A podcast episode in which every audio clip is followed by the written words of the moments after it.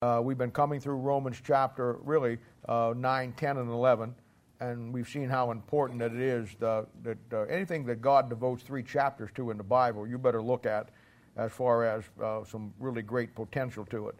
To see how, how God is dealing with his chosen people. And I want to read for you Romans chapter 11. Let's pick it up in verse 16, and it says this For if the first fruit be holy, the lump is also holy, and if the root be holy, so are the branches. And if some of the branches be broken off, and now being a wild olive tree were grafted in among them, and with them partakest of the root and the fatness of the olive tree, boast not against the branches, but if thou boast, thou bearest not the root, but the root thee. Thou wilt say then, The branches were broken off that I may be grafted in. Well, because of unbelief they were broken off, and thou standest by faith. Be not high minded, but fear. For if God spared not the natural branches, take heed, lest he also spare thee not. Now, Father, we thank you and praise you again for the Lord Jesus. We thank you for the events already today. We thank you, Father, for Roy and his great song. And, Lord, I always look for the person that sings before I preach to pave the way and prepare the hearts. And Lord, uh, I, I, thank you for that today. And I thank you for Andrea, Lord. I, I thank you for again for her faithfulness and and uh, Lord, we'll miss her, but Lord, uh, we know that uh, you're going to do in her life what uh, you have for her to do. And we, we will continue to pray for her and uh, wish her all the luck and the success in the world. And Lord, I pray now as we turn our attention to the Bible that you'll give us those things. Help us to learn the book of Romans. Lord, there's no other book in the world uh, for you and us as Christians that we need to understand as far as our own relationship with God more than the book of Romans. And Lord, we painstakingly, verse by verse, laid this out as we've come through, that these folks may be able to get a, a running commentary in their Bible of this great book. And help us yet today, Father, to take this passage and to open it up. Help me to make it clear. Help them to leave today understanding this passage better, uh, Lord, than they already do. And we'll thank you and praise you in Jesus' name for a sake we ask it. Amen. Now, when we come to this passage, as I said, yet again, we see another aspect of how God views the nation of Israel in contrast to where we're at. And that's a lot of what Paul's doing in the book of Romans. He's contrasting uh, God's dealing with the nation of Israel and then putting it into a perspective so we as the church, by contrast, can understand it.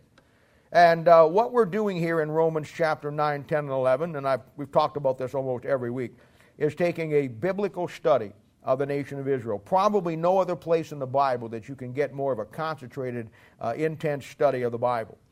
You know, I work with many of you in, in learning your Bible. And my week is filled with people who come over and, and we, we talk about the Bible, and we, many of you are in programs uh, coming through the Bible. And uh, you know as well as I do that there's many ways to study the Bible. In my own personal life, I have never just stayed with one way of studying the Bible. Uh, I'm the kind of guy that uh, you know I gotta I gotta move it around. I've got to be able to come at things from a different angle. But I've learned that, uh, you know, I never do the same uh, way, study the same way twice, uh, or all the time, anyhow. And I know that, there's, that you can study the Bible by taking a book and setting the context of that book. And basically, that's what we've done in Institute, you know. Uh, we laid out three basic books, which are the key books Matthew, Acts, and Hebrews. And we've left no stone unturned on those. And we're in Hebrews right now. So you can study books of the Bible. Uh, you can study chapters of the Bible. Chapters within each book obviously hold some tremendous uh, material, and you can go at it that way. I think one of the greatest studies of way to studying the Bible, and, and, and, I encourage everybody to do this at some point in your life, is character studies. Characters being individuals. Taking a man in the Bible or a woman in the Bible. Uh, there was a guy, I, I, think he's probably dead now, but uh, he wrote a series of books that I think are, are, are probably some of the greatest reference study helps that you'll ever find. His name was Herbert Lockyer. We don't, I don't think we have his books back there at this point in time, but we probably need to get some of them. He did a whole series, and his books were called the All series. And in one book, it was uh, it was all the women in the Bible. And he went through and characterized every woman in the Bible and gave you a short paragraph, told you where she was, who she was, where she's from. Uh, there was another one, uh, all the men in the Bible. There was even one, all the children in the Bible. Then he did one, all the kings and the queens in the Bible. Then he did one, All of the Holy Days in the Bible. Uh, and uh, they were incredible books. Because what it, what it allowed somebody to do is be able to take a subject, and this is what I want to talk about today in how to study the Bible. Uh, we can talk about all kinds of different ways, but, but taking a subject of the Bible and breaking it down in its, in its pieces, basically isolating it from the rest of the Bible, and then studying that section helps you to get it into a better perspective. So when you put it all back together in the Bible, you have a better understanding of how it all works. And I want to show you a great example of that today uh, out of Romans chapter 11. I not, I not only want this to be informative for you as far as being able to put this uh, in your running commentary on Romans, but I want you to see a model here of a great way to study uh, your Bible. And I call it isolation. I call it taking a, a particular subject out of the Bible, completely removing it from all the other Bible, and then just focusing on that piece and really getting it down and learning it well.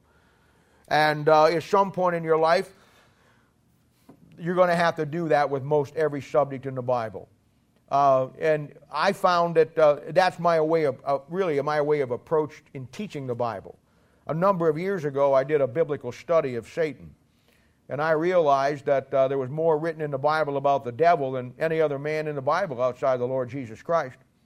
And so I did a biblical study of, of Satan. And when I did that, I, I was immediately faced with all of the material.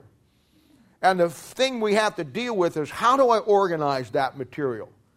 And yet I found a very simple, systematic way, uh, and, and, I use it in, in the concept of, of isolation.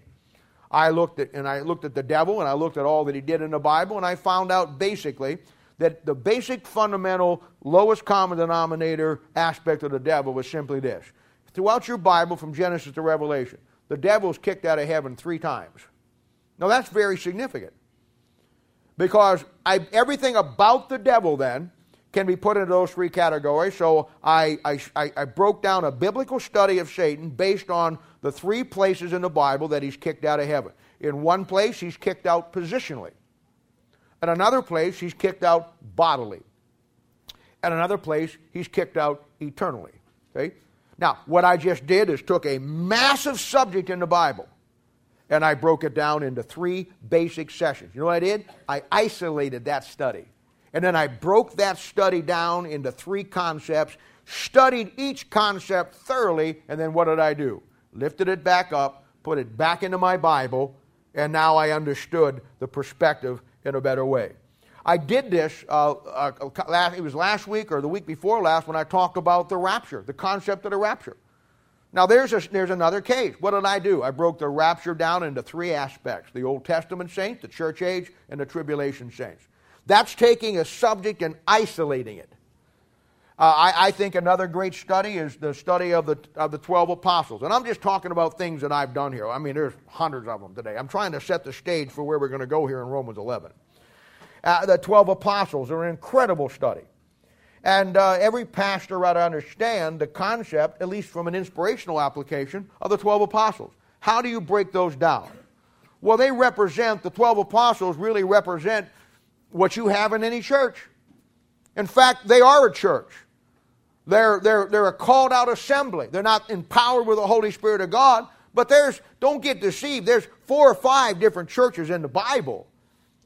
That you got to understand what a church means. It means called out. And those 12 were called out. And yes, it's before the empowering of the church, the spiritual body, but they were called out. Abraham's a church. He's called out but he's not the same kind of church that you and I are. See? Now, when he called, but it's a model. When he calls out those 12, what do you have? You have one that's a phony. You know what that tells me? That every church, every church you're going to have, you're going to have people who say they're Christians, but are probably not. And then you have three who are basically found every time some great event takes place. And we know who those are, don't we? Peter, James, and John. And that shows me that out of any church, the majority of the work is going to get done by the minority. So you have everything laying itself out. You have one, uh, you have 12 of them. One's a phony, three get it, and the rest are along for the ride, you see? And then within that 12, you have one who goes all the way. And that's a model. That's a, you isolate that, you study it, you look at it, and you find where you're at in your own personal life. I think another great study is the tabernacle. And the tabernacle probably, I ain't kidding you. Uh, if, if you want a good book on the tabernacle, get Arthur W. Pink's uh, on Gleaning in Exodus. I mean, it doesn't get any better than that. And yet, at that, it'll overwhelm you. There's so much material in it. But when I studied the tabernacle, you know what I did? I isolated it. I took the tabernacle and I broke it down. I pulled it out of the Bible and I broke it down into three sections. The tabernacle has an outer section, it has a inner section, and then it has what we know as the Holy of Holies. And you, you study it and you break it down and then you learn about it and then you, you put it back put it back into your bible and the whole thing makes sense. Now you talk about you want to study a god? All right. In the old testament there's 14 titles of god. You want to study god? Isolate him in the old testament. Take those 14 titles that he has. And those titles comes in three forms some of them are what we call primary names That'll be the ones that talk about God as Lord or God in the uppercase letters. You'll find some that are compounds with the Hebrew name. Uh, that'll be the ones that have El in front of them, like El Shaddai, you know, and, and those names. And then you'll find some that are compounds with what we call the Tetragrammaton, and that'll be the ones that are connected with Jehovah. They'll be the ones that are connected with, uh, uh, in that sense. And so the way to learn your Bible, or one of the great ways to learn your Bible, is to be able to isolate subjects, bring it together, and, and, and take it apart, look at all the pieces, identify all the pieces, and then put the pieces back together and put them into your Bible. Now, most people uh, won't do that. And the reason why most people won't do that in, in its very basic form is most people are not disciplined enough to do that uh, one of the things that you got to deal with with young Christians. And Christians, young Christians have a zeal, but it's not always according to knowledge. And uh, one of the things that you got to deal with with young Christians is kind of keeping the keeping the hammer on them so they, they, they, they don't get way out in left field when it's when it's when it comes to the Bible. In other words, they want to they want to all of us have one desire, and that is the fact that we want to learn the Bible today. Okay, and young Christians who get on fire for God, they have that burning passion and they want to learn it all today. And unfortunately, uh, you don't learn it all today. When I was working in the secular world a while back, I had to get a chauffeur's license.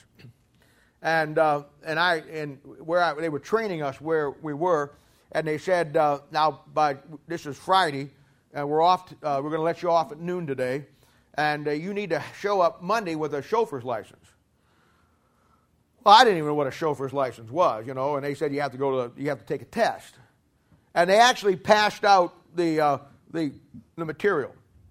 And uh, I, I, so I said, well, I'm going to get this thing done right now. So I'm driving to the motor vehicle place studying my, my paper. And I got there and I went in there and I said, I want to take my chauffeur's license test, you know. And so what happened was that they gave me the test and uh, I flunked it the first time and she said, uh, Well, you had this one wrong, this one wrong, this one wrong, and this one wrong, and uh, so uh, you go ahead and take it again right now. Well, she just told me what I did wrong and told me the answer. So I went back in and I got my chauffeur license just like that. In, in less than a day, I, I, in an hour, I had studied the thing, got it down, didn't quite make it the first time, got a second shot, made it. I went out of there pretty proud that here I am. I took that book, didn't even know what it was two hours ago. Now I studied the book, memorized the stuff, went in and took the test, and I got it. And I felt pretty proud of myself. But you know what? You can do that with a chauffeur's license, but you'll never do that with that Bible. Never will. Never will. And you know, people, many times, learning your Bible, you have to do it one piece at a time. And then as you put it back together, and it takes a while but it's the only real way to get it done. And most young Christians try to learn way too much, way too fast. And then they don't get anything done right. Do you ever try to do 10 different things at one time? No, I, I, I don't, I don't, I, I don't particularly like Obama, Obama, Obama uh, uh, I don't particularly care for the president, but I have nothing personal against him. His views on life aren't my views on life. And this is not a slam to him. I mean, uh, but the bottom line is this. You know why? Uh, you, you got to remember, he's probably one of the youngest presidents we've ever had. And he also he's probably one of the least experienced presidents we ever had. But the only thing his claim to fame is, I mean, you take guys like Reagan, I mean, what was his claim to fame? Well, anybody 20 years on Death Valley days on TV had to be a good president. I mean, I mean that's all there is to it. Uh, but they had experience. I remember when John F. Kennedy became president of the United States. Everybody, he was at that time the youngest president we ever had. And everybody said the same thing that he had absolutely no experience. And he turned out, I mean, obviously he got his life shot, cut short, but he turned out being a pretty good president. And uh, being president of the United States takes a tremendous lot of experience. I think Eisenhower made a good president simply because of the fact that he was a four star general, been through World War II. He understood organizational skills. He had a great grasp of the world. And you can't be a four star general and try to hold all the allies together without being somewhat political. So he had a good foundation. Barack Obama's problem is he has no experience. I mean, he was a community organizer. What is that? That means on Friday night you get a bunch of people together, make sure the pizzas get there at 8 o'clock. I mean, that's, that's where you're at with it, see? You know what his problem was? And I don't have anything personal against him. But you know what his problem is? He's so young, too inexperienced, and now he's trying to get 20 major things going at the same time. He's trying to fight the war in Iraq, the war in Iran, uh, uh, war uh, deal with Iran. He's doing with North Korea. He's trying to solve the health care problems. He's trying to do all of these things that a normal president would look at and say, "You can't do that that fast and that quickly." Because you know what? It's the same way with you and me. When you do a lot of things that are complicated things, you know what you wind up? You wind up not doing any of them well. But if you take them one at a time, focus on it one piece at a time. But you see, it takes discipline to do that. It takes putting down your desires of wanting to grasp it all and thinking you can. Nobody can do that. If you notice, when we come through our Bible basics class, that's one of the things that we did. We took it and broke it apart in pieces. Now, I said all that to say this. In Romans chapter 11, verses 16 through 21, what we just read, we have another aspect of the nation of Israel and to learn it. And if you notice uh, over the times, if you've been coming to Thursday night Bible study or even on Sunday mornings, uh, we have shown you that there's many, many different ways to study the nation of Israel. And here's a case where the nation of Israel is connected to an olive tree. And we see now another way to study the nation of Israel. And this is a very good example today of what I'm talking about in an isolated study. So we're going to do a couple of things today. One, we're going to learn this section so you can get it into your Bibles. Two, I'm going to use this to give you an incredible example of what it means or how you do an isolated study in the Bible uh, at breaking the pieces down. You uh, heard me say many, many times, and it's in my book on how to study the Bible, that uh, a way to learn your Bible is by association. And uh, you look at things that associate with other things, and uh, many times there'll be, a, there'll be an incredible picture of, of what God wants you to see, and understanding what you have there really comes out. Uh, for instance, I'll give you a quick example, and you've heard me say this many, many times. At the first coming of Christ, you have four books Matthew, Mark, Luke, and John. You've heard me say this before, but allow me to use it in a, in a reference so we can put it in a context. At the first coming of Christ, you got Matthew, Mark, Luke, and John. Anybody who's read your Bible through, or at least read the New Testament, you know that Matthew, Mark, Luke, and John don't line up exactly. You might read an account here and it talks about one person. Then you might read the exact same account in another gospel and it tells you there's two persons. And then you may read another account and find out that there's three people. You may read one thing and find out there's an account here, and then you read the next one and it's not even found in that book. Now, that's led people to believe who don't believe the Bible and their, their basis is, is education and trying to find fault with the Bible. That's led a lot of people to, to believe that the uh, Gospels uh, are really, uh, uh well, they have a big word for it. It's called synoptic. And that has led people to believe that the Gospels uh, were written uh, at different times and they don't all match up. The truth of the matter is, when you understand how God does things in the Bible, the four Gospels give you four different aspects of the same event, and he puts a different emphasis every time he comes through one of those gospel books.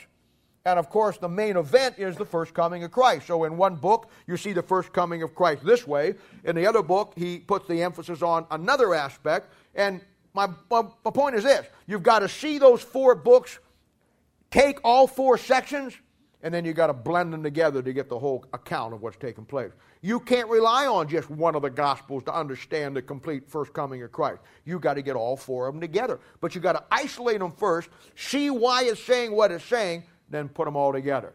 Obviously, tribulation period's the same way. The Bible talks about the fact that uh, uh, at the second coming of Christ in the book of Revelation, just like God gave you four accounts of the first coming of Christ, from Revelation chapter 5 to Revelation chapter 19, you get four accounts of the second coming of Christ. And it's the same thing. Each one of them focuses on, in the breakdown, I've given it to you many times in Revelation, the, each one of them focuses on a different aspect of the second coming from a different angle.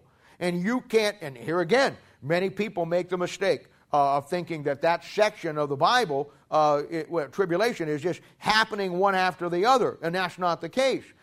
The Bible is consistent where God gave you four different aspects of the first coming of Christ. He's going to give you four different aspects of the second coming of Christ. The way you learn it is to isolate those four things and then you put it back together. Now, learning by isolation. We're talking about the nation of Israel. Have you ever counted, and I'm just going to give you the major ones, have you ever counted how many different ways you study the nation of Israel? Somebody says, Bob, what can I do to really understand the nation of Israel in all aspects? Well, just like to understand the first coming of Christ, there's four accounts. Just like to understand the second coming of Christ, there's four accounts. Then, if you're going to understand Israel, and this is true of any subject, if you're going to understand the nation of Israel, then you're going to have to understand it in, in all the different aspects by which God uh, teaches you about the nation of Israel. For instance, you can study the nation of Israel as being God's son. All the way back in Exodus chapter 4, all the way back in Exodus, before they come out of Egypt. In Exodus chapter 4, verse 22, what did God say? He said, Israel is my firstborn son. Now, there's a place where Israel as a nation can be studied as God's son. You realize all the different ways, if I may just digress for a moment, you realize all the different ways you can study you as a Christian? You also are a son. And some of the greatest parallel material, inspirational material you ever get to understand about your own life is to look at Israel as God's son and then study the inspirational, practical lessons of that nation and then apply them to you and me as God's son. I'll tell you another one. The church is likened to a bride. I'll tell you another one. The church is likened to a virgin. I'll tell you another one. The church is likened to a servant. I'll tell you another one. The church is likened to a steward. I could go on and on and on. And you're going to find that if you want to learn any subject in the Bible, what you have to do is isolate that subject and then break that subject down into individual concepts that God shows you different aspects of that particular subject. And when it comes to the nation of Israel, we can study Israel as God's son. You know why that's important? Because over there in Matthew, he makes a tremendous statement about the birth of Christ in Matthew chapter 2 verse 15 he makes a tremendous statement. And, and maybe this is above most of you, I don't know. But you're going to find that when, Je- you ever remember Jesus' early life when Joseph and them, and they go down into Egypt? And then in Matthew chapter 2, I think it's verse 15, he says, out of, out of Egypt have I called my son. Well, up to that point, that was Israel as God's son. But now we see there's a parallel between the nation of Israel and the Lord Jesus Christ. You know why? Because the Lord Jesus Christ was a son of the nation of Israel. And it's a double application. And maybe that's over your head at this particular point, but that's okay. Uh, uh, you, you need to understand that there's different aspects. And you, for us to learn a subject in the Bible, like Israel, like in Romans chapter 9, 10, and 11, we have to see all these. Another one is Israel's likened to God's wife, book of Hosea. Here's what God says in that aspect God says, you know what? I found me a wife out there in the, in the world. And that wife was Israel. And I betrothed her to me. I took her to me. And I did everything for her. I became her husband and she became my wife. And I did everything for her that a husband should do for his wife. I did everything. And what did she do? She found other gods she found other nations. And boy, the Bible is specific in those things. And she then, as a, as a wife to a husband, she, she left her first husband and committed adultery with uh, another husband and took another husband. And, and that's, that's the example that he uses. That's why many times this makes, makes the Old Testament make sense. Remember the book of Hosea? The book of Hosea, what is Hosea told to do? He's told to take a wife of whoredoms, isn't he? Now, you know, if you know anything about your Bible, you know that's a violation of the law. In other words, what I'm saying is, God just told him to violate his own scriptures. I mean, I can't imagine coming down and telling me or you go get drunk. I mean, I know we like to we like to we like to we like to find justification for what we do. I, I was telling somebody this week, I, found a new parallel to uh, uh, I found a new parallel to somebody wanting to rationalize what they're doing. And, I, and the only thing that, that you would not believe this story if I didn't have if I did not have five or six of you that were standing around hearing this story uh, when it was told to me. So if you know the story, please don't say who it was. It was nobody in our church. But it was a, it was a person that, that, like so many Christians, they, they claim to have a relationship with God, don't go to church anywhere. You know, and they claim to always have a communication with God, but I guarantee you it's always on their side. They don't ever spend any time in the Bible. Very nice person but never get to the place where they ever, ever get into the Bible in any way, shape, or form in, in any scenario. No church, no Bible, no Bible study, but they want to think in their mind, and maybe they are, I don't know, that they're a Christian and them and God have a relationship, but if they do, it's a relationship outside of church, outside of the Bible, and outside of the biblical principles, if that can happen. So this person is talking to us, and she, he's talking about the fact that, uh, that they had a major decision to make in life. And uh, they said, you know what? Me and the, and this is their words. Me and the me and the man, we're always close, and I never want to make any bad choices that I don't run by him. And she, and he said, uh, so it was a situation where I had this major thing in my life, and I went ahead and made this decision, and I was really struggling in my heart because it, this decision could could backfire on me, and it was a crucial decision. And so uh, that person told me that, that I was just struggling. And I said to God, as I was driving through Lee's Summit, I said to God, God, give me the answer and the peace of my heart that what I just did was okay and you're part of it. And that person said, and this is not, this isn't true, you were standing there, this is not true. That person said, You ain't going to believe it. I drove around the corner behind the main aspect of, of Lee's Summit. And you know where the Dairy Queen is, Bob? And I said, Yeah, I know exactly where the Dairy Queen is. We've ate there many, many times with a kid. And that person said to me, You ain't going to believe this. Just as I spoke into my heart to God that I needed to have confirmed in my heart that the decision I made, there in front of me was a billboard that said, It's all cool at Dairy Queen. now you're laughing. You're laughing. That person was as serious as a heart attack.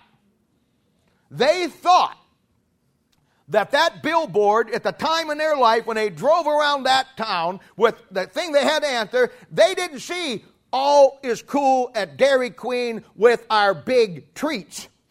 All they saw was it's all cool, and that from them was the confirmation in their heart that God, they had made the right decision, and, now they had peace. Man. You could answer any problem you got in your heart if you just kept driving around town long enough.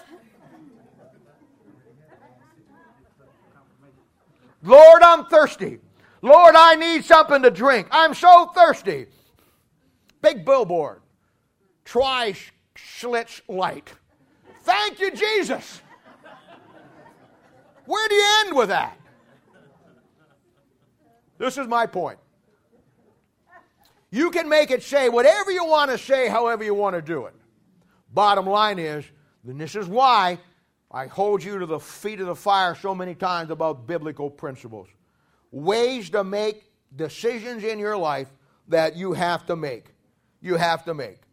And of course, uh, again, we see that Israel is likened to God's wife. Uh, Hosea was told to take a wife of whoredom because God had stepped out on him and went after all the other gods. So we study that as, as God's wife. Then we study the nation of Israel, and we talked about this last week, as the first fruits. And that's another way to study it. And in these lie some of the greatest practical lessons you'll ever see. You'll see that God violated his own principles with Hosea. And the reason why he did is because Israel has thrown God's word right out the window and are doing whatever they want to do, just like the person who, and many of other God's people, who make their decisions on life based on the visuals that they see instead of the principles of the Word of God. And that was my connecting point. And, and when, we, when you understand that these things are in there, and God says, Israel has completely thrown out my word, so, you know what? As an object lesson, as an illustration, I'm going to have you break my law, take a wife of whoredoms, and when the leaders of Israel come up and say, How come you broke the law and you took a wife of whoredoms? You're going to say, Because that's exactly what you did with God going after the other gods. You see how that works? Some great material in here.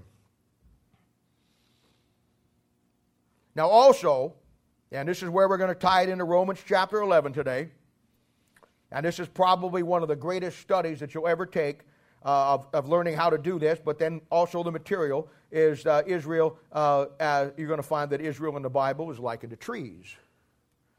Trees.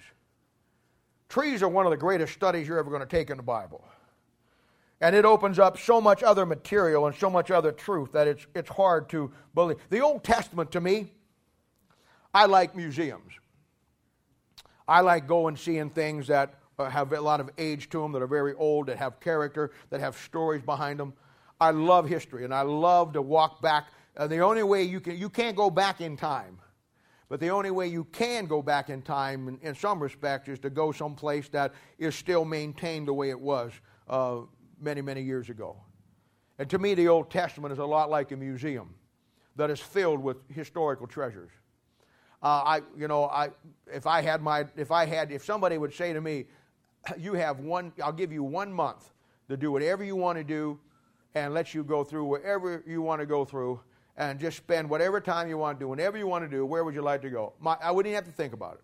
It would be to Washington, D.C., and go through the uh, Smithsonian Institute, go through the Museum of Natural History. And I wouldn't want to necessarily see the stuff they got on display. I want to see the stuff that got down the basement.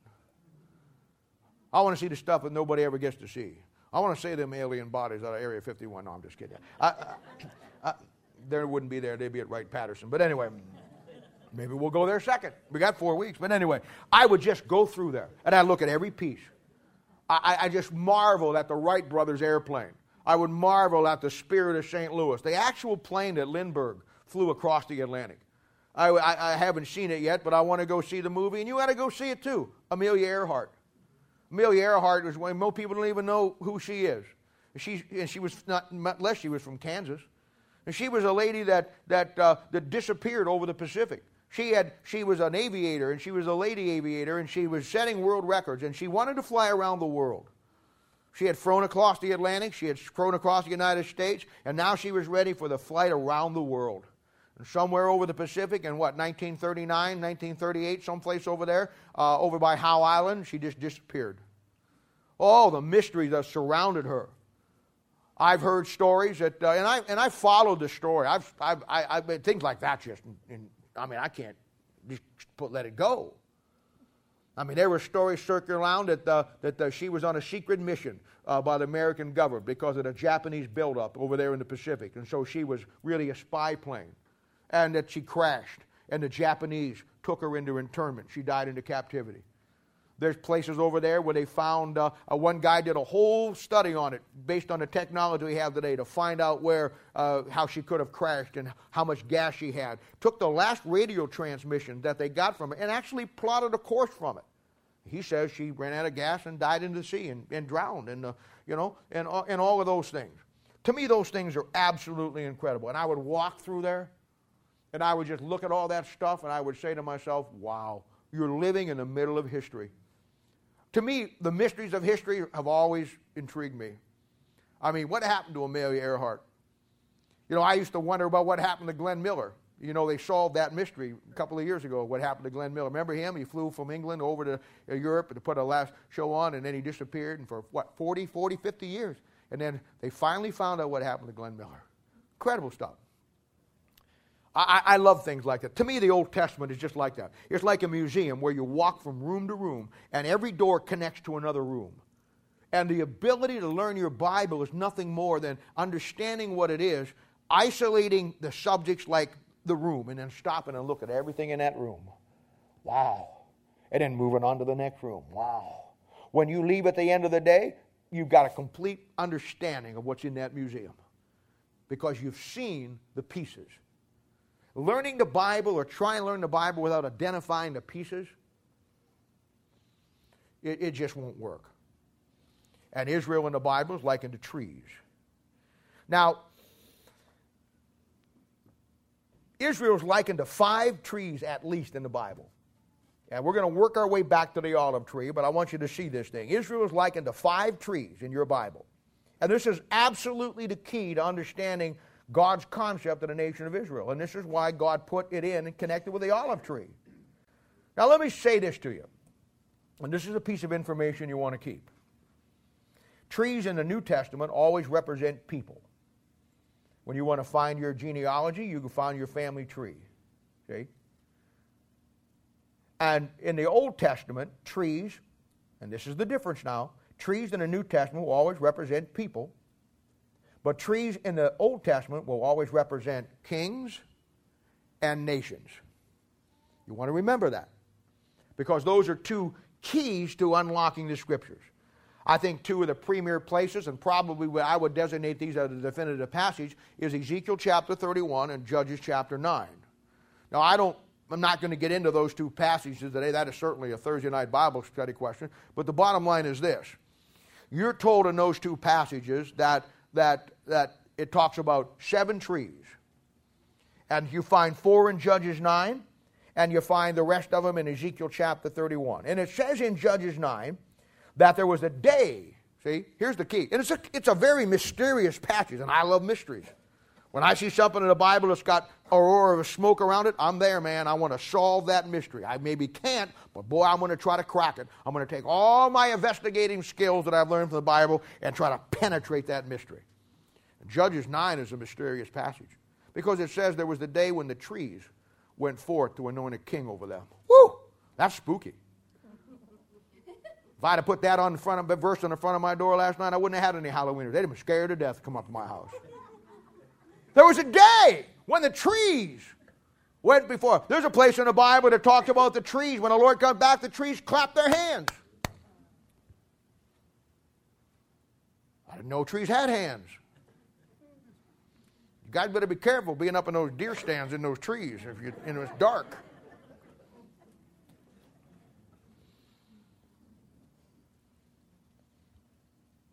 What you got is Judges chapter 9, and it's incredible. It shows you that there's, bottom line, it says this. When you put the two passages together, you've got seven trees in the Garden of Eden. Seven trees. Now, you may have more, but you have seven trees in the Garden of Eden. In Judges chapter 9, there's four trees. And they're the four primary trees. And you know what you find? You find those same trees in Genesis with Adam and Eve, and then you, with who's the, called the first Adam, and then you find those same four trees at the second in, in, in Matthew, Mark, Luke, and John with a second Adam. And they are some keys, folks. There's some keys in there. I don't have time to get into all that this morning. But you've got four trees with the first Adam, you got the same four trees with the second Adam. And Israel's likened to five trees in your Bible. And this is called isolating a subject, breaking it down, and then going back and putting the pieces together. Now let's talk about it. Now the first tree you're going to find Israel likened to, and I'm going to I'm going to help you put this much of it together. It's called a fir tree, F I R, fir. Fir in the sense of a pine tree, as you know it, or an evergreen. Hosea chapter 14, verse 8 says, Ephraim shall say, What have I to do any more with idols? I have heard him and observed him. Here it comes. I am like a green fir tree. From me is thy fruit found. Over there in Isaiah chapter 41, verse 19, you find it talking about different trees that God plants in the wilderness, and lo and behold, one of them is a fir tree. And the context will be the second coming of Christ in the millennium in that passage. Now, what are we going to do with that? All right, here's what you need to know. Every one of these trees is a different aspect by which you're going to study the nation of Israel. A fir tree represents Israel's ability to bear fruit. Now you say, why a fir tree? Because it's an evergreen evergreen bears fruit 24 7. There's no barren season to an evergreen. So when God called out the nation of Israel, one of the aspects that he had designated them as, as as a fir tree. Because a fir tree is a tree that, that always ought to be uh, bearing fruit. It always should be green. And God's plan for Israel was for Israel never to be barren. So he chose a fir tree. We know it as a evergreen, hence it's forever green. See? And we chose, he chose a fir tree to represent Israel's fruitfulness. Now, here again, remember when we came through our Bible basics and we basically built the Old Testament around the nation of Israel, didn't we? All the way up to the New Testament into Acts. And, I, and what we did, without even telling you we did it, is we followed our study of isolation. We took Israel and we broke Israel down, and if you want to study Israel uh, in aspect of its fruit bearing, you find five aspects, and it's the same five aspects that I've given you. You find the formulation, That'd be early Genesis. The calling out, that'd be uh, Exodus chapter 12 up through their 40 years. Uh, the establishment, that'd be 1st, 2nd Samuel, 1st, 2nd Kings. Their demise, that's 606 when they all crashed together. And then the fifth aspect would be what we're studying right now in Romans chapter 9, 10, 11, the restoration. Now, you see what I just did? I just took what? 3,000 years, 4,000 years, 5,000 years, excuse me. I just took 5,000 years of history and broke it down in five increments. You study those increments, you come away saying, I got it. I got it. I understand now Israel. And then you do the same thing with every other thing in the Bible. But now you can always begin to see to get this done, you got to watch off over and turn that boob tube off. You know what that takes? That takes discipline. Yeah, you know what you got to do to do that? You got to set a. You can't do that. See, you can't do that driving your car. And I appreciate the people that like to listen to the Bible and listen to my sermons, uh, uh, and you can learn a lot that way. But if you want to really learn your Bible, you got to do it peacefully, and you've got to designate some time. And this gets tougher the older you get, the more kids you have, especially if they're little kids, because they demand a lot of time. Uh, uh, but it, it, it's beside the point. I mean, life is life. You've got a, there's plenty of people in this church under the sound of my voice right now who have little kids who get it done. And somebody else says, Why have little kids and can't get it done? Let me just tell you here, let me play a Johnny Carson. Here's the question, I'll give you the answer. Why can't I get it done? Johnny says, Self discipline, structure, disciplining your life. Does your kids run your life or do you run your life? Bad question. I'm sorry I even asked that. you have to find time in your life to be alone with God. You have to. And if you don't do it, you ain't going to make it. You don't get saved and then just do whatever you want to do and think that you're, you're the devil. It, maybe there was, and I don't even know if this is true. Maybe there was a day 80, 100 years ago when you could do that and survive, but you certainly can't today. There's too many pressures out there. There's too many pressures. And you, it's a thing where you have got to understand that you have to be able to break that time down. So it's likened to a fir tree. And uh, obviously, the inspirational application is for Christians. You and me as Christians. We ought to be, we ought to be bearing fruit all the time. What did Paul say over there in Timothy? He said, Preach the word. What did he say? In season, out of season. Now, we all have bad days. I have bad days. But you know, there's nothing that will pull you out of a bad day faster than saying something to somebody about God or doing something for God when you really don't want to. I mean, there's just something about that because the Holy Spirit of God. Do you realize that in, in Christ's presence, in the gospel, in Christ's presence, nobody ever stayed dead? Nobody. You realize in his presence, nobody ever stayed sick in Matthew, Mark, Luke, and John? Because the presence, the very presence of God demands healing. The very presence of God demands life. Over in John chapter 11, when he raised Lazarus, do you know why he said, Lazarus, come forth? If he'd have just said, come forth, everybody in the graveyard would have come forth. He limited it to what he wanted to do. But in his presence, there's no death and there's no sickness. Now, maybe you've never identified with this, but I have. I don't believe in healing in the sense of the apostolic goofball stuff that goes on in most charismatic churches. But I do believe the Holy Spirit of God heals. No question about it. I have been healed. My healings have been temporary. There's been times on Thursday night or even Sunday morning, but I've been really sick. And I hadn't felt good. There's times that I had a head cold that I felt like my head was in a block of ice. I couldn't breathe. I couldn't hear. I couldn't smell anything. I, I, I, my throat was sore. I couldn't talk. And yet, you know, I, am going to say to myself, you know, it takes a lot for me not to go to the Bible. And re- one of the reasons was is because, and this is honest, honest, this is true. When I step into that pulpit, whether it's Thursday night or whenever, even when some of you come over, there's times that I haven't felt good, but you never know it because I have an obligation. But I'm telling you this when I open up that Bible and start to teach, for the moment and the time that I'm teaching, I'm better. I'm better. My head clears up, my ears clear up. You know why? I'm telling you why. Because when you get filled with the Holy Spirit of God to do the job that God calls you to do, it kind of goes back to that thing that there's no sickness and there's no death. Now, in a church age, it doesn't work like it did there, and as soon as you're done, you feel terrible again by the time you get home.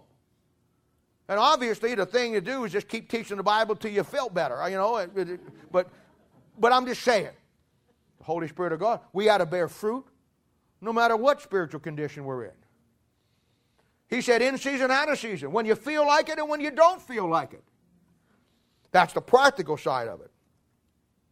You remember that story I told you over there uh, in that great parable in Matthew chapter 21? And it talked about how God called out Israel, did everything. And then it says this in verse 34 And when the time of the fruit drew near, he sent his servants to the husbandmen, leaders of Israel, and, and, and, and says, Where's the fruit? Where is your fruit? You're supposed to be a fir tree. You're not supposed to be off your fruit game. You're supposed to be always bearing fruit, an evergreen. Great study. Great study. Now, the next tree we need to be familiar with, and we should be pretty well clear up on this one because we were through this a couple of weeks ago, didn't we? And that's Israel as a fig tree. Remember that in Matthew chapter 24, verse 32 through 35?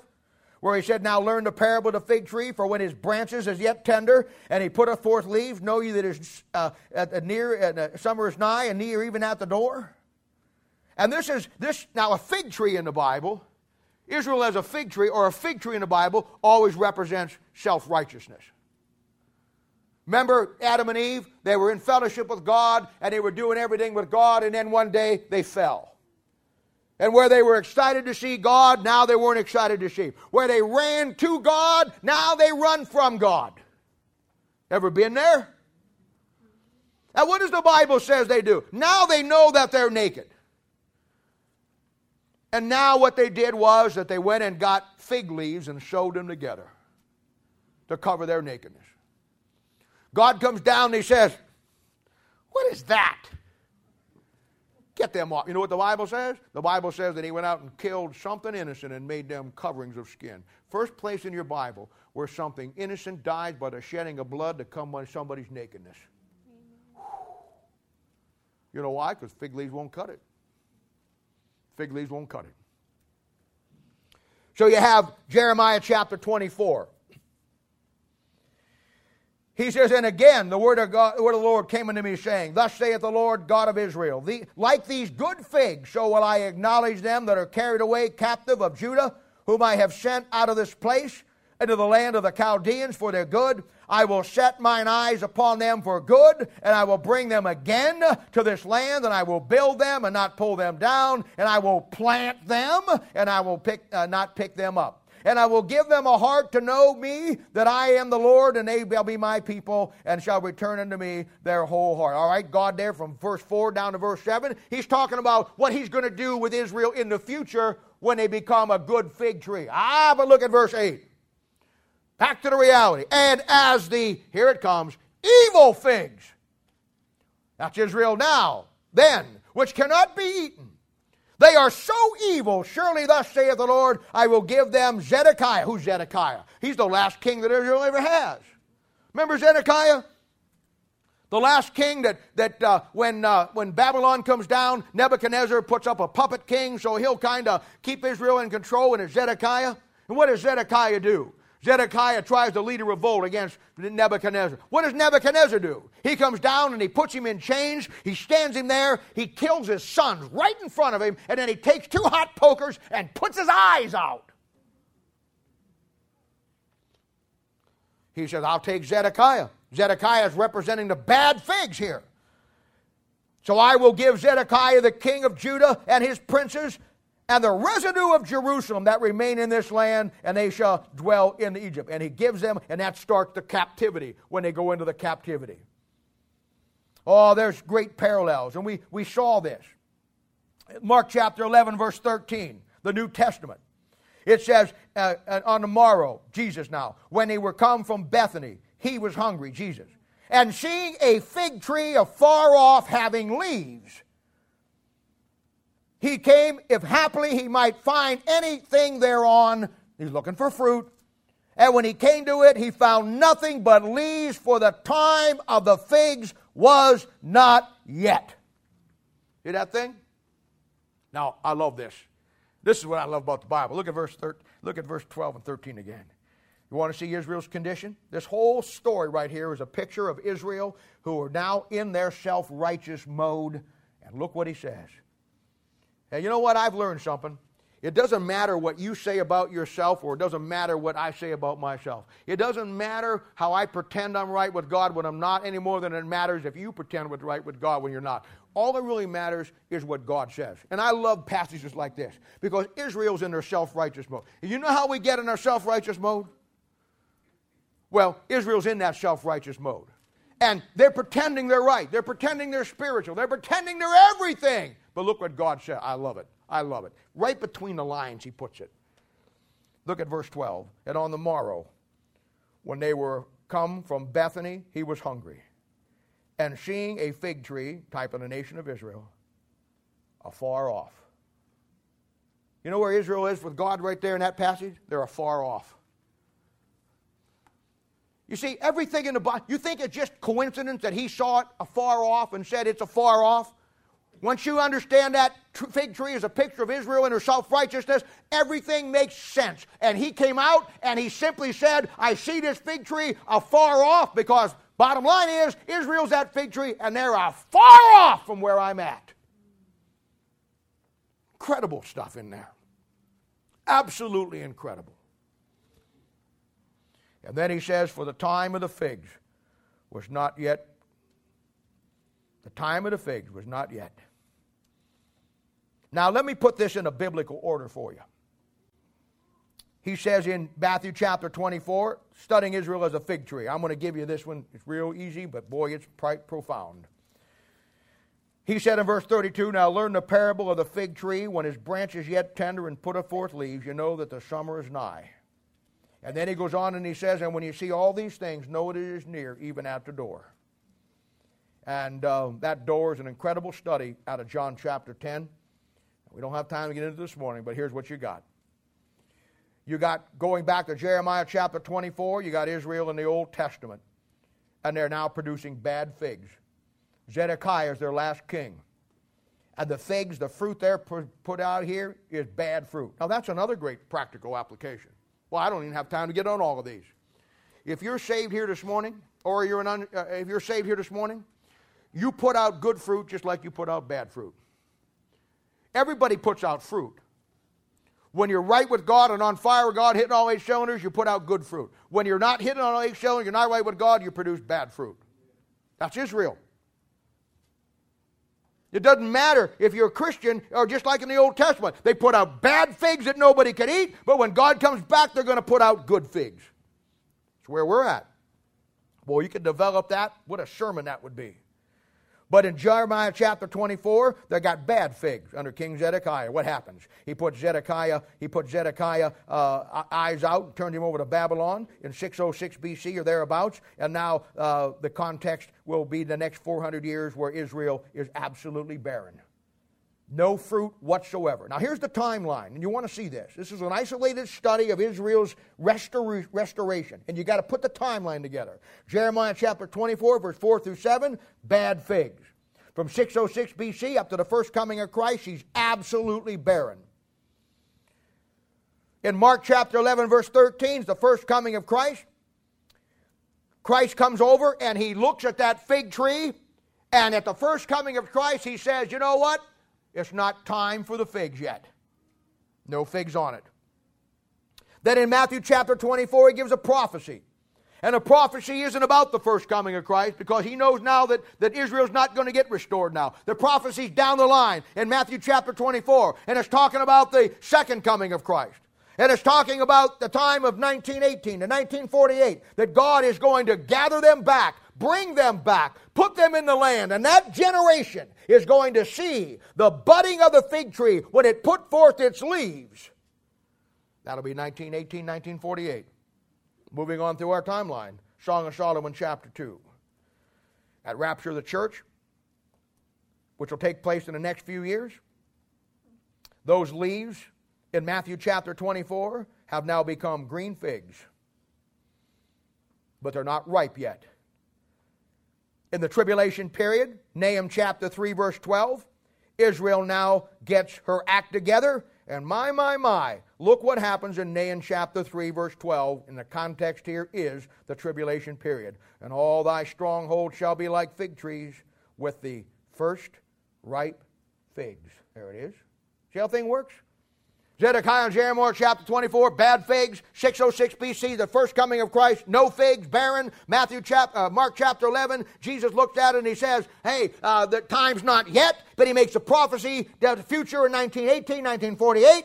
And then in that point, she be put forth her leaves, she becomes a nation. And then Song of Solomon chapter 2 says, at the rapture of the church, they're not ripe yet, but they're green figs. But in the tribulation period in Nahum chapter 3, now we've got the first ripe figs. At the second coming of Christ and going into the millennium, Israel now bears the fruit that she was never able to bear in history. We studied this last week, remember? Remember we talked about the fullness of Israel? The fullness of Israel was what? Like somebody coming back from the dead. And I took you back to Ezekiel chapter 36 and Ezekiel chapter 37.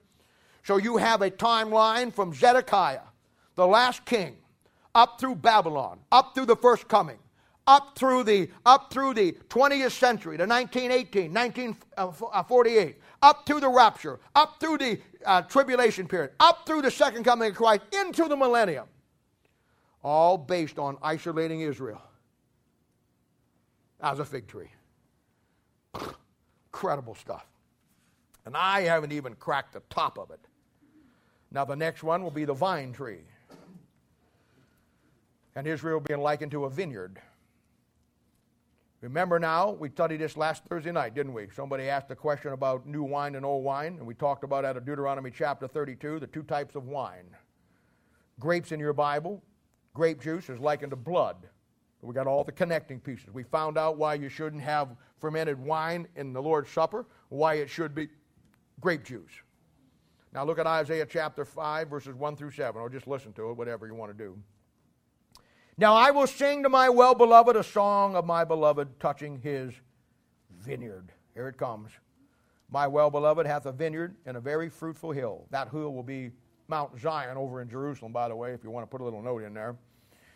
And he fenced it and gathered it out of the stones thereof and planted it with the choicest vine. Now, verse 2 will be David going in and wiping out all the rest of the Philistines, and then God cleaning out all the stones, all the rocks, and planting a choice vine. That'll be Israel. And build a tower. We know what that tower is, don't we? That's the Tower of David. In the midst of it, and also made a wine press therein, and he looked that it should bring forth grapes, and it brought forth wild grapes. Ah, see? See, figs, bad figs. Now, this is another way to study Israel as a vineyard and of course, the, uh, the, the, it brings forth wild grapes. Now, let me just say this to you before we finish reading this. Israel, as a, as a vineyard or as grapes, will always be in reference to God's destruction of the world at the second coming of Christ. And you want to remember that. So you're going to find, we're going to come back to this in a moment, but I wanted to give you that before we read the rest of this. Verse 3 and now, O inhabitants of Jerusalem and men of Judea, judge, I pray you, betwixt me and my vineyard. What could have been done more to my vineyard that I have not done in it? God's saying, What else could I have done? You know, I bet He says that about me sometimes. I bet He looks at me and my stupidity and the dumb things that I do, and I bet He said, What more could I do for that boy? I've saved him. I've given him my Holy Spirit of God. I gave him my Bible. Why does he continue to do the stupid things that he does? What more could I do? Of course, the answer is ain't many more God could do. You know, there comes a time that God can't do anymore. You got to pick it up and do it yourself. I don't know what to tell you. It's the difference between some making it and some not making it. And now, oh, O inhabitants of Jerusalem, and the men of Judah judge, I pray you betwixt me and my vineyard, what could have been done more to my vineyard that I have not done in it? Wherefore, when I looked as it should bring forth grapes, it brought forth wild grapes. And now go to, and I will tell you what I will do to my vineyard. I will take away the hedge thereof, and it shall be eaten up. This all took place in 606 BC. And it will break down the wall thereof, and it shall be trodden down, and I will lay it waste. It shall not be pruned nor digged, but there shall come up briars and thorns, and I will command the clouds that they rain no more. Uh, there, there's tribulation period. Now look at verse 7. For the vineyard of the Lord of hosts is the house of Israel. See that thing? Now, Israel as grapes will always be in reference to God's wrath, God's judgment, particularly at the second coming of Christ. Grapes is a picture of blood. Deuteronomy chapter 32 talked about the pure blood of the grape. When you start coming through the Bible, you're going to find out that God has a, uh, something called a wine press of Almighty God at the second coming of Christ. You know that uh, Revelation chapter uh, 14, verse 18, it talks about God gathering all the grapes and casting those grapes into the winepress of the wrath of God, and then he stomps those grapes.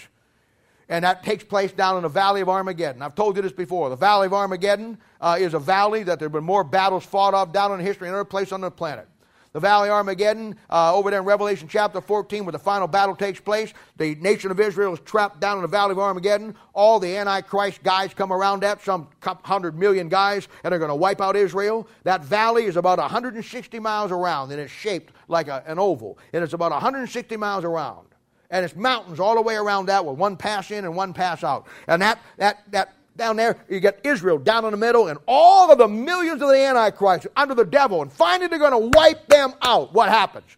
God comes back, raptures them out, they're all stuck down in there, and then the picture is the wine press of Almighty God. Those people being like grapes, being thrown into that wine press, and God coming down and likened to stamping grapes and sprinkling the blood type of grape juice all over his garments. Now, he obviously doesn't come down and do that literally, but that's the picture of the second coming of Christ. You find it throughout the Old Testament. You find it many, many places throughout the whole Old Testament. Isaiah 63, Revelation 19, 11, Revelation 14, 20, Joel chapter 3, uh, Psalms 83, Psalms 91, Psalms 104, Psalms 110. Israel is the vineyard, and those grapes get pulled out. The first gleaning grapes get taken out. So you got Israel as a fig tree, you got Israel as a fir tree, you got Israel as a vine tree. And the vine tree will always represent the wrath of God being poured out on this earth and the grape juice being a type of blood. At the end of the Civil War, well, it was probably during the Civil War, but around the end of the Civil War, who knows who Julia Ward Howe is? Anybody know who she is? Who is it, John? No, that was, uh, she didn't write, that was uh, uh, Keys who wrote Star Spangled John? She wrote the Battle Hymn of the Republic. Do you ever, you know, and there's a lot of preachers that don't like the Battle Hymn of the Republic. They think it's not biblical, especially down south. And that's because South's just mad because they got their rear end kicked during the Civil War. Many guys, many pastors down there still think they're fighting the Civil War. But the bottom line is, it goes to show me how that back then they knew their Bibles in a way that you and I can hardly get to. Did you ever read the words of the Battle Hymn of the Republic, and I'm not going to read them all to you, but she starts out saying this Mine eyes have seen the glory of the coming of the Lord. That's the second coming of Christ for those of you that aren't tuned into it. Mine eyes have seen the glory of the coming of the Lord. That is a reference to the second coming of Christ. He is trampling out the vintage where the grapes of wrath are stored. That's a reference to those Old Testament passages. When she wrote that, given the time that she lived in, I guarantee you, I'm not saying that they thought that Civil War was the battle of the second coming of Christ, but you talk about the most brutal, bloodbath war where, in the most primitive sense, we lost on both sides hundreds and hundreds of thousands of soldiers from the Confederate to the Union. I mean, in one battle, it was nothing for 80,000 young men to be slain. And there was places where they said that the, the brook and the rivers running through that land where the battle was actually ran red with the blood of those young soldiers. When she saw that and she wrote about the deliverance and the end of that war, she likened it to the second coming of Christ. Whether she knew what she was doing or about it or not, immaterial. It shows that she understood and they understood back then the doctrinal input of the Bible. I'd like to see somebody in the government today write a, write a, a second song about the battle hymn. We're not even, and most people don't even know what a republic is versus a democracy.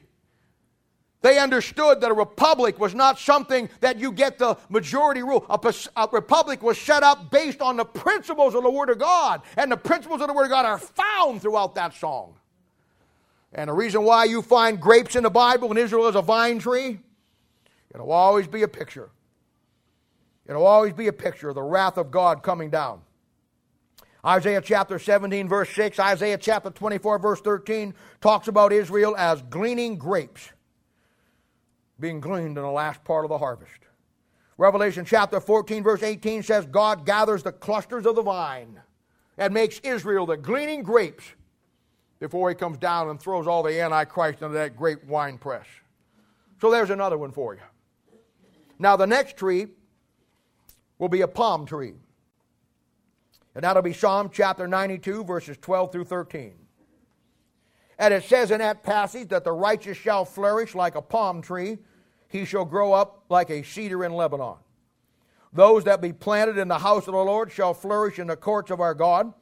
They shall still bring forth fruit in old age, and they shall be fat and flourishing. Now, when you find a, a, a palm tree, it'll be Israel always in the aspect of the millennial reign of Christ. Wherever you find it. Wherever you find it. Israel as a palm tree will always deal with Israel in the millennium. Notice, the righteous, that's Israel, shall flourish like a palm tree. Here it comes. He shall grow like a cedar in Lebanon. Those that be planted in the house of the Lord shall flourish in the courts of our God. That's the millennium. And of course, this goes back to Mark chapter 11. One week before his crucifixion. We call it Palm Sunday in our, in our, in our world today. This is where, uh, this is where uh, uh, Jesus goes into Jerusalem and what is known as his triumphal entry. And this is where, if you know your Bible in Mark chapter 11, that he tells his, he tells his, uh, he tells his disciples to go get him a colt and an ass. Now, the colt was the foal of an ass. The ass being, as we know it, a jackass, and the foal being her colt. And here's another tremendous thing. I, I don't even know how to get into all this today. And you don't get this without putting all four Gospels together. You realize that there's a reason why Jesus told his disciples there's, a, there's an ass and the ass's colt tied up over here. Go bring me both of them. And then when they go get the ass, that's his mother, and the foal of the ass, that's the colt, they bring him over to Jesus. When Jesus rides in his triumphant entry into Jerusalem, he doesn't ride on the mother ass. He rides on the foal of the colt. Now, you read that in your Bible and you just scratch your head and said, What's the big deal? Some of you might say, Well, maybe there's something to that. There is something to it. You know what's to it? Because when you go back to Jeremiah chapter 2, that ass is a picture of the nation of Israel. I haven't even got into the animals that picture Israel yet. We're just dealing with the tree. Oh, I'm not going to today. Breathe easy. Israel's the ass. Israel's the ass. So he says, over there tied up is an ass and its colt. Bring me both of them, and then he rides on the ass's colt and not the ass. Anybody want to know why? I'll tell you why. Because the ass pictures Israel was unrideable. So he rides on the foal of the ass, the colt, which is the picture of you and me. Because we're going to move into the church age. And the ass who represents Israel was unrideable. He'd been trying to ride that ass for the last 3,000 years, and it's unrideable. So he says, Bring them both, but I'm going to ride on the ass of the colt. And you know what? The bottom line is simply this the colt came out of the ass. She's part of it, but it's his own identity. You and I, as the church, we come out of Israel. We're part of her, but we're own identity. Oh, you get into Israel as animals, man, you're, you're, you're, you're going on forever. Go on forever. But that's why that takes place. And that's why when he walks down there and he goes into Jerusalem, what do they cry? Hosanna! Hosanna! Hosanna! What's Hosanna mean? Somebody raise your hand and tell me. What does Hosanna mean? Anybody know? What does it mean? What? Save us now. Save us now. That's exactly right. Save us now. You know why? Because the Jews understood that the Christ going into Jerusalem on the foal of an ass fulfilled the Old Testament prophecy out of Jeremiah, and they knew, and they say, and the kingdom of David is coming. In John, they say, the kingdom of, of, of heaven is coming. And they know, and so what do they do? What do they do? They go out and they cut off pine boughs, I mean, excuse me, uh, palm tree leaves, palm tree boughs, and they line the road with palm trees. Why? Because it represents the millennial reign of Christ. So whenever you find whenever you find palm trees in your Bible, it's going to be Israel in that sense. Now there's another tree in here. I'm just going to give you this so we don't have to uh, get confusing on it, and that is the cedar tree. Now I just throw this out to keep it clean for you so you can. Uh, cedar tree is not one of the ways that Israel is identified. A cedar tree, cedar wood in the Bible, will always represent the house of God. That's the wood that was used to make the temple. And we talk about the cedars of Lebanon. And that was what they used in building that temple. So you want to remember that. And of course, the Bible says in Mark chapter 11 that they spread their garments in the way and others cut down branches off the trees. John 12, 13 tells you they're palm branches and strawed them in the way. And they went before and they followed, cried, Hosanna, save us now. Blessed is he that cometh in the name of the Lord. Blessed be the kingdom of our father David that cometh in the name of the Lord. Hosanna, the highest. And of course, in John chapter 12, verse 13, he's called the King of Israel. Millennium. Now we come to back to Romans, the last tree, olive tree. Wow, I'll tell you what. Israel is likened to the branches on an olive tree. The olive tree in the Bible will always represent eternal life. And I can go one step further and tell you the olive tree in the Bible always represents the tree of life. We're going back to Judges chapter 9 and Ezekiel chapter 31. There's the great key to the olive tree. Four trees in the garden mentioned specifically at the time of the Adam and Eve, and then four trees uh, mentioned specifically in the New Testament Matthew, Mark, Luke, and John, and they're the same four trees. And boy, the definition of those trees are quite incredible. Now, olive, olive trees in the Bible always represent, uh, always represent Christ in the eternal life sense.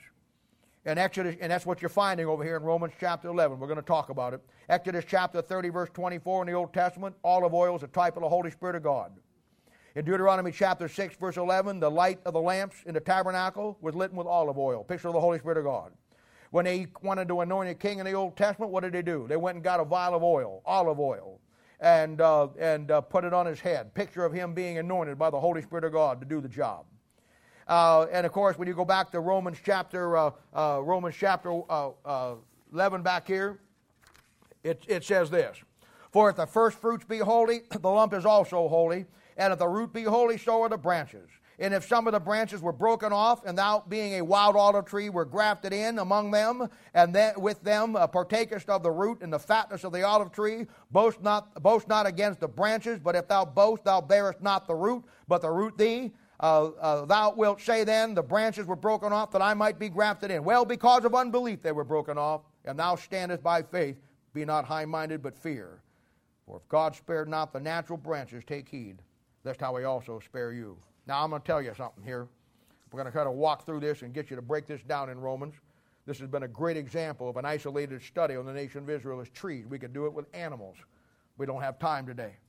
But here's what he's saying olive oil in your Bible will be a type of the Holy Spirit of God. Have you ever noticed this? There's two things that you go out and buy. When you go to a store to buy olive oil, you can go buy olive oil, and then what's the next kind of olive oil you can buy? What is it? A virgin. Now, why would olive oil be connected with a virgin? Because once you got saved as the church, you're Christ's virgin. Let me just ask you this, and this is just me. What is the second commodity you go out and buy today that is connected with the word virgin? How about wool? Virgin wool. And where does wool come from? Who? A sheep. Like Christ dying on the cross, giving up his wool, him dying for you. How come the two things that you go out and buy in a grocery store that have connected with God, one is His Holy Spirit, the other one is death, both have the word virgin connected with it? I'll tell you why. It's a picture of the church.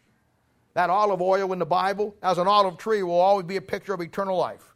He says in verse 16, he says, For if the first fruit, that'll be Israel, be holy, the lump is also holy. If the root be holy, so are the branches. All right, here's what he's saying.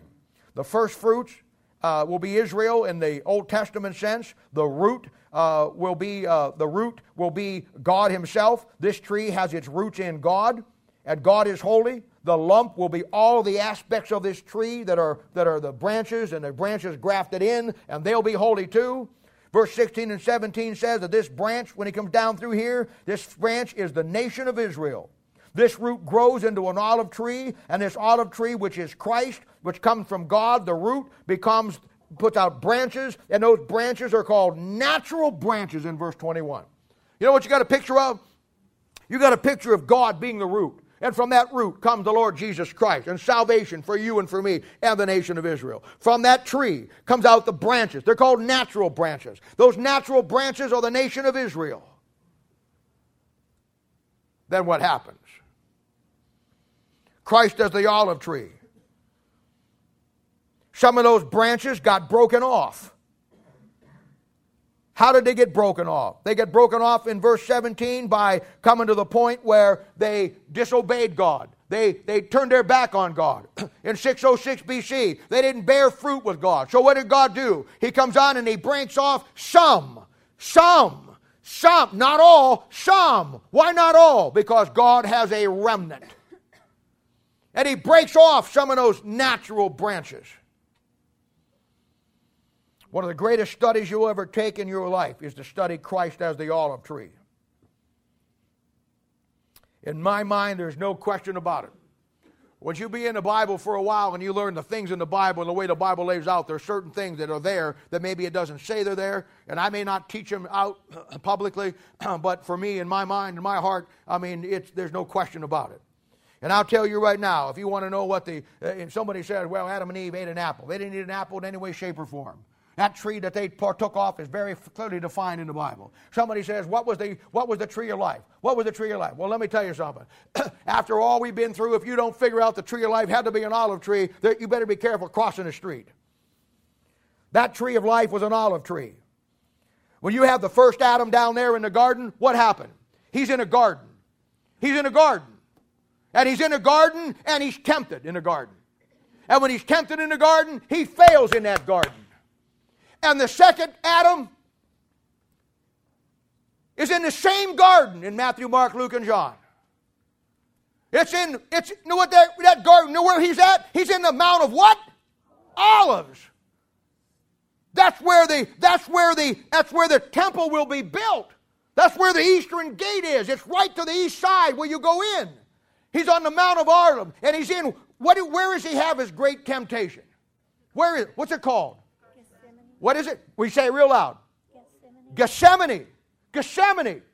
Where he prayed through his temptation. Where he prayed through his, his desire not to go to the cross. In Gethsemane, on the Mount of Olives. Somebody please tell me what Gethsemane means.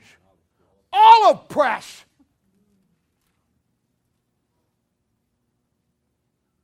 It's where he was pressed by the weight of the decision. Let me ask you a question. When you take a grape and put it in a grape press and screw it down and it squirts out, what does it squirt out? Grape juice. When you take an olive and you put it in an olive press and you screw it down, what comes out of the olive when it finally pops? Olive oil. In Gethsemane, the olive press, on the Mount of Olives, outside the temple, where the first Adam failed in that garden, the second Adam prayed through in the garden. He was in the olive press. The olive press pressed him, and when he popped on Calvary's cross, you know what came out? Olive oil, Holy Spirit of God, church age. You can't beat the book. You can't beat it. you can't beat it. Where the first Adam was denied the tree of life because of his unbelief and his failure in the garden, the second Adam was faced with the same temptations, prayed through in the garden, and where the first Adam was denied the tree of life, the second Adam became the tree of life that you and I could get back in. Why do you think in Titus chapter 2 or 3 and verse 5 it's called about washing of washing of regeneration? Why is it regeneration? Why is it not just get generated? Why is it say when you get saved, you get regenerated? I'll tell you why. Because we had it once in Adam and we lost it in Adam and then we get it back in Christ at the olive press. Oh, man. Now, those kind of things are why I love the Bible. I can't speak for you. But man, you give me that stuff and I'll take the rest of my life going through that thing. And then the Bible says, because he was the olive press, because the, the natural branches got broken off, the Bible says a wild olive tree, a wild olive branch got grafted in. That's you and me. Where the natural branches got broken off, that's Israel. Where the wild olive tree gets grafted in, that's you and me. We were once part of the olive tree in Adam, but we went wild.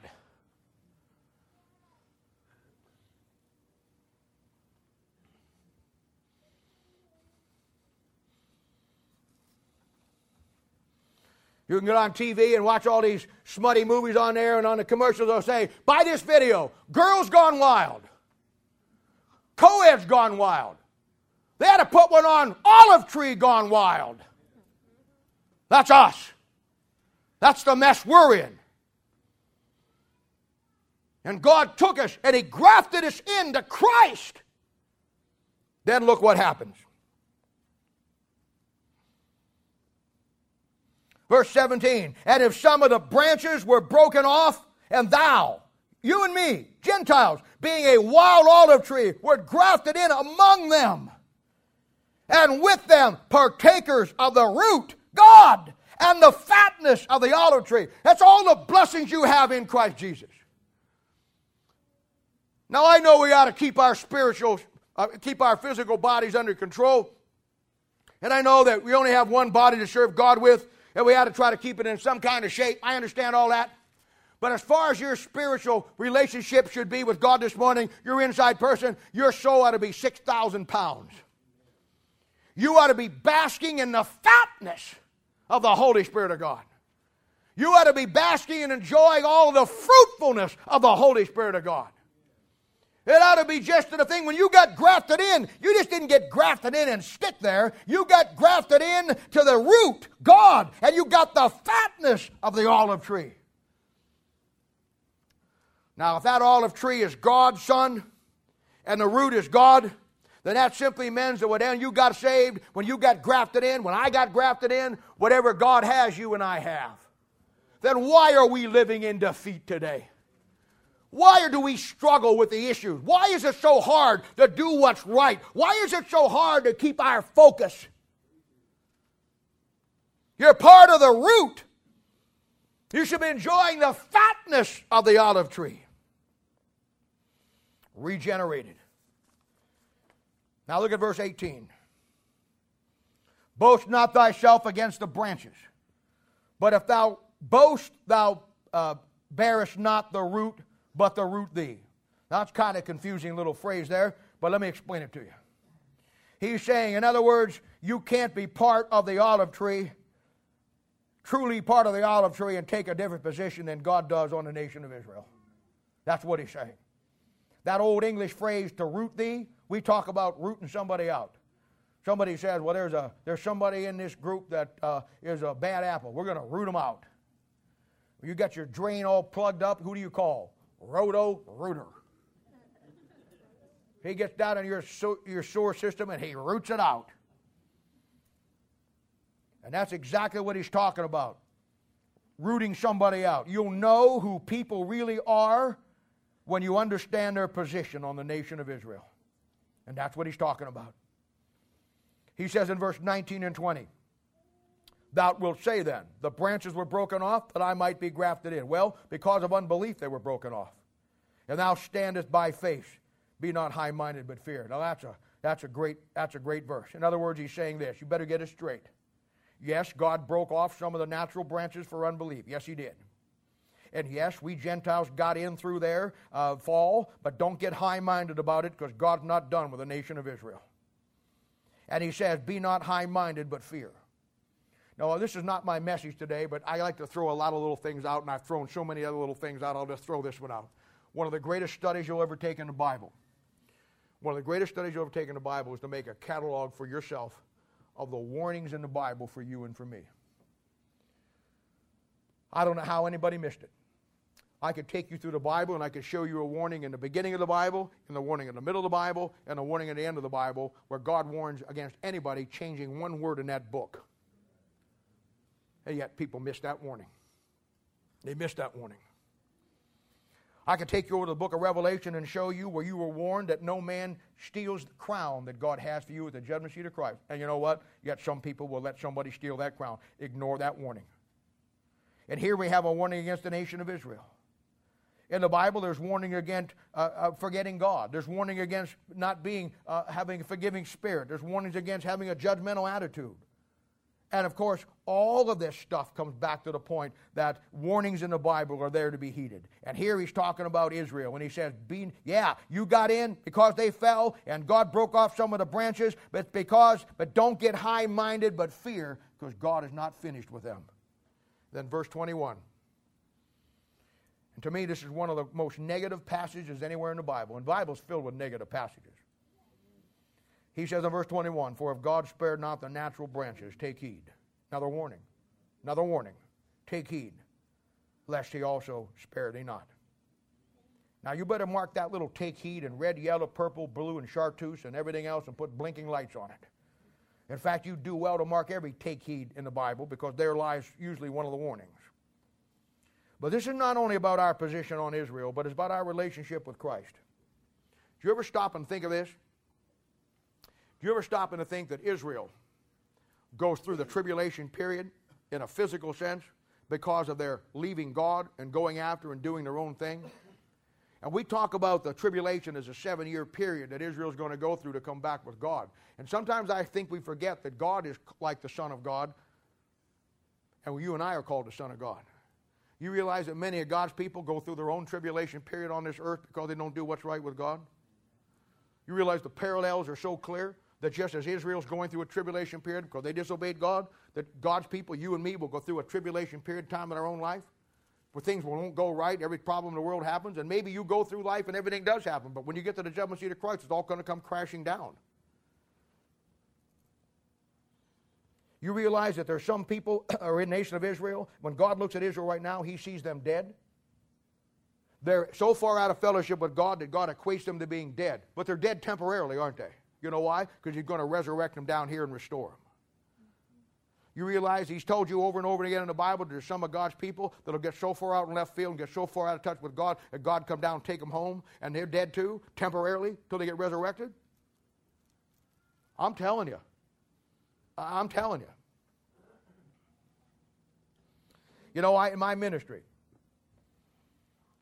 and I even hesitate to say this, in my ministry, which almost spans 40 years now, I know of three people in those 40 years' times who I believe with everything within me that God killed them. I say that fully knowing that I don't know the circumstances within their heart. I understand that. I'm going based off the principle. I'll put the two over here. I know one, one situation where this person was the worst enemy of the Word of God I have ever met in my life. That this whole person's one job, all day life, was to discredit the Bible, discredit anybody who believed the Bible. This person took enjoyment and, and, and, and great luxury in coming to the point where uh, anybody who believed the Bible was the Word of God, they took great great enjoyment in, destruct, in destroying them and laughing at them and making fun of them. and I got to tell you, Proverbs chapter 13, verse 18 says, Whoso despises the word shall be destroyed. When I look at something like that, or I see people, God's people, whether I'm right in it or not, when I see people, God's people, who have come to the place that God's hand looks like it's come down and taken them out because God had a purpose for them and they decided not to do that. Maybe God gave them two or three wake up calls and they just blew right by it. At some point, God says, I've had enough. When I see that, and I have to, and I've preached one of the funerals of that, and I never, never said a word. I never, I never, and, and, and, and I've never spoken about this with anybody, and I would never give anybody the particulars because there's something that God showed me. But I want you to know this when I see that, when I understand what God does, and I understand the hand of God and the chastisement of God, and that the truth be known, we all ought to be dead today. but the bottom line is, in some cases, God has enough. And God comes down and He says, it's the greatest warning in the Bible. He said, hey, look, if I don't spare Israel, what makes you think I'm going to spare you? When I saw those things in my life, one in particular, the Holy Spirit of God brought me back and reminded me of things that I've seen over the years. I'm not someone that stands there and says, well, they got what they deserved, didn't they? I'm not someone who says, well, praise the Lord. God, God did what he had to do. Praise the Lord. That's not me, brother. When I see that, and I even suspect that, and I even feel that, it puts a fear in me, brother. I don't feel good about it because I know that I'm just a half a step away from being in that same boat. And I'm telling you, I'm telling you, that last verse there to you and me as the church is probably one of the most solemn things anywhere in the Bible to you and me. If God spared not the natural branches, take heed, lest he also spare not thee. I've seen every scenario in this world, brother, in 40 years. I've seen parents come in and, and, and who were saved and, and, and try to get, you know, their, their, their boys and their girls weren't saved and uh, they want to get them right and the kids don't want to necessarily get right and mom and dad come in and they go for a little while and then they punch out, bail out, go someplace else and they, and they think, well, you know what, they don't keep up with it. The kids don't think of it and they think, well, I'm saved, but the bottom line is their kids aren't saved. And they go through a false security all their life and then the devil sneaks in the back door someday because mom and dad couldn't hold the line and do what they need to do, those kids die, go to hell. I've seen it all. I have seen it all. That warning is one of the most solemn warnings anywhere in the Bible. If God spared not the natural branches, take heed lest he also spare thee not. The absolute insanity of getting saved and then going back to the world. The absolute insanity of taking the free gift of God. I know to you and me it's no big deal. We take it, we get a better deal, off we go. But let me tell you something, it's a big deal to him. It would be a lot like you. It'd be a lot like you having a child. And your child, you had a dear friend who had a child, and that child had kidney failure. And you were, you were impressed to give one of your child's kidneys to that child because you were so close to that family. And you said to that, that mother, I'll give, I'll give, I'll give my, one of my girls, uh, to be a perfect match. And the doctor went in and took that kidney and put it in that other little kid's kidney. How would you feel? How would you feel that person you gave that kidney to? How would you feel that person that you took out of your own daughter and put that kidney in them so their kid was there? Because their kid was going to die without a kidney. How would you feel that come person come back and, and slandered you, got mad at you, and said everything about you there was to say, and reject and wouldn't have anything to do with you? Wouldn't you feel foolish? Wouldn't you be angry? Wouldn't you feel like an absolute fool that you put your own daughter's life in jeopardy to took out that kidney to put it in somebody else, and now the person you gave it to wants nothing to do with you and will not even speak to you, and all the things they do say about you are terrible things? Well, let me tell you something. When he died on the cross, God took his son and put him in your place. He basically took his kidney, his heart, and wanted to put a heart transplant in you. You take that heart and then you talk about him the way you do? You take that heart and you use his name in vain. You take that heart and you take it back out in the world and everything that you do. My warning is this, and I'm finished. If God spared not the natural branches, take heed lest he also spare thee not. One of the greatest warnings in the Bible. Remember, there's a physical damnation and there's a spiritual damnation. There's a physical condemnation and there's a spiritual condemnation. One of them deals with your soul and the other one deals with your body. And I'm telling you, when I see God come down and hammer somebody or drop the hammer, it doesn't. It, it, it isn't. Isn't a, it, the Bible makes it very clear. Vengeance is mine, saith the Lord. I will repay. I don't look at somebody falling somebody and say they got what they deserve. No, no. Let me tell you something, brother. God knows my heart. If I got what I deserved, I wouldn't even be standing here, neither would you. It's not done where you can, you can enjoy it. It's not done where you can say, well, they got there. It's done so you'll fear and realize that you're only a half a step away from that. And that's what he's talking about. Greatest warning in the Bible. Well, there's the, there's the concept of Israel.